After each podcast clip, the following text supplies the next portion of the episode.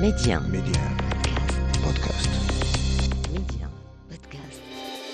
لنبدأ كالعادة من حيث توقفنا مطار غزة كيف ظهر وأين اختفى ذكرى سنوية تحل في الرابع والعشرين من نوفمبر تطارد الفلسطينيين الذين عايشوا بداية حلم مطار غزة فعلى هضبة في منطقة رفح تبعد حوالي 12 كيلومترا عن البحر ونحو 35 كيلومترا إلى أقصى جنوب المدينة التي يعيش فيها الرئيس الفلسطيني ياسر عرفات وما يعرف بغزة الصغيرة بعد عودته النهائية إلى أرض الوطن في إطار اتفاق أوسلو وبناء مؤسسات السلطة الوطنية الفلسطينية.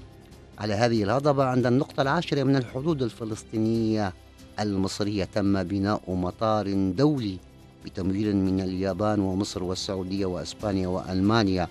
بكلفة بلغت 86 مليون دولار وكما أشرنا إلى ذلك سابقا تم تصميم المطار وإنجازه على يد معماريين من المغرب ليكون على شاكلة مطار محمد الخامس الدولي. وتم تمويل وأشغال الهندسة على نفقة العاهل الراحل الحسن الثاني.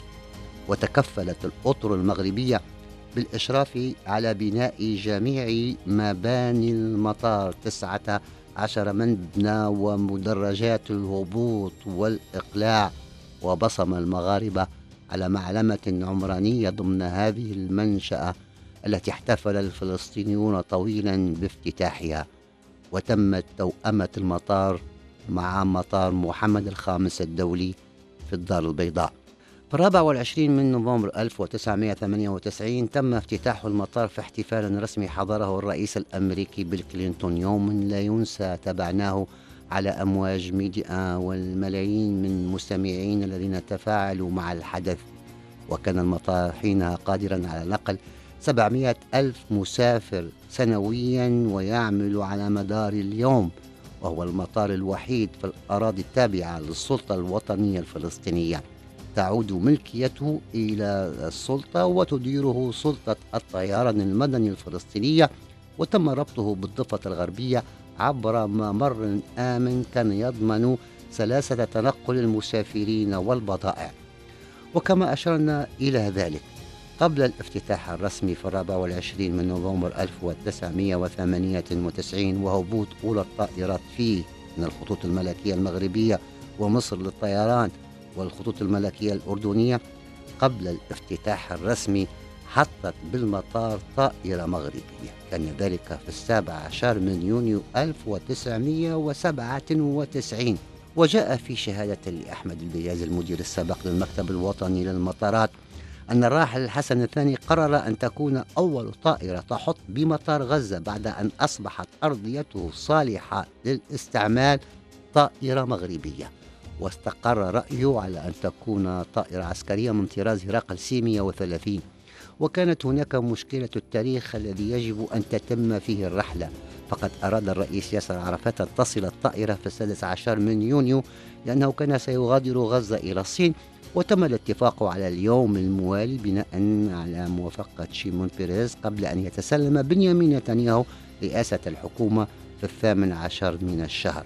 وتابع أحمد البياس كنا في لحظة فريدة لم تسبقها من قبل أي لحظة مشابهة. فالطائرة أقلعت ولا يوجد بعد على خريطة الملاحة الجوية الدولية أي ممر جوي نحو غزة. لقد طرنا في رحلة إلى مطار لم يولد بعد على خارطة الملاحة الجوية في العالم ولا يوجد فيه بعد برج للمراقبة. لكن انتهى الأمر. بهبوط الطائرة بالمطار وهي تحمل في مقدمتها العلمين الفلسطيني والمغربي. وعلى الأرضية تمازجت ألوان الأعلام الفلسطينية والمغربية وأطلق المستقبلون مئات الحمائم البيضاء.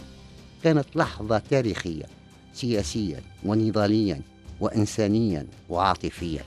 وكان في الاستقبال أم جهاد زوجة خليل الوزير أبو جهاد المسؤول الكبير في منظمة التحرير الفلسطينية الذي اغتالته إسرائيل في تونس عام 1988 وقالت أم جهاد كانت قلوبنا تخفق فرحا ونحن نرى العلم الفلسطيني يعانق العلم المغربي على أرض غزة.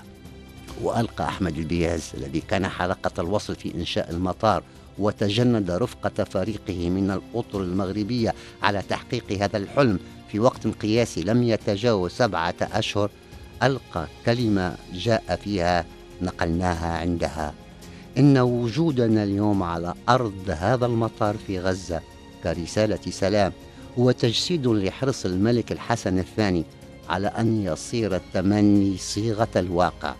وحرصنا على أن يكون الدعم المغربي لفلسطين مكثفا وأن يكون للمغرب حضور إلى جانب فلسطين في المحطات الحاسمة وأن نكون السند كلما كان الشعب الفلسطيني على موعد مع التاريخ. في فترة وجيزة لم تتعدى العامين من عمر المطار مر عبره حوالي مئة ألف فلسطيني. السنة الأولى لافتتاحه على ثلاث طائرات تابعة لشركة الطيران الوطنية الفلسطينية. وأيضا عبر رحلات لشركات مصر للطيران والملكية الأردنية والخطوط الجوية الملكية المغربية. وفي مارس 1999 أطلقت الخطوط الجوية الفلسطينية أيضا رحلات لنقل الحجيج من غزة إلى مكة المكرمة لأول مرة.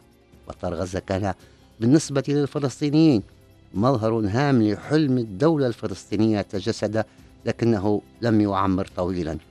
فبعد اندلاع انتفاضة الأقصى والانتفاضة الفلسطينية الثانية أثر اقتحام زعيم المعارضة الإسرائيلية آنذاك ريال شارون بحماية مئات الجنود المسجد الأقصى في السابع والعشرين من سبتمبر عام 2000 وتفجر العنف بشكل خطير أغلقت إسرائيل المطار. وبعد عام في ديسمبر 2001 توقف نهائيا عن العمل بعد أن ألحق الجيش الإسرائيلي به دمارا فادحا حيث دمرت الجرافات المدرج ومحطات الرادار وبنهاية الانتفاضة وفك إسرائيل الارتباط بقطاع غزة في عامي 2005 اتفقت إسرائيل والسلطة الفلسطينية تحت قيادة أريال شارون ومحمود عباس على إجراء مناقشات حول إعادة افتتاحه.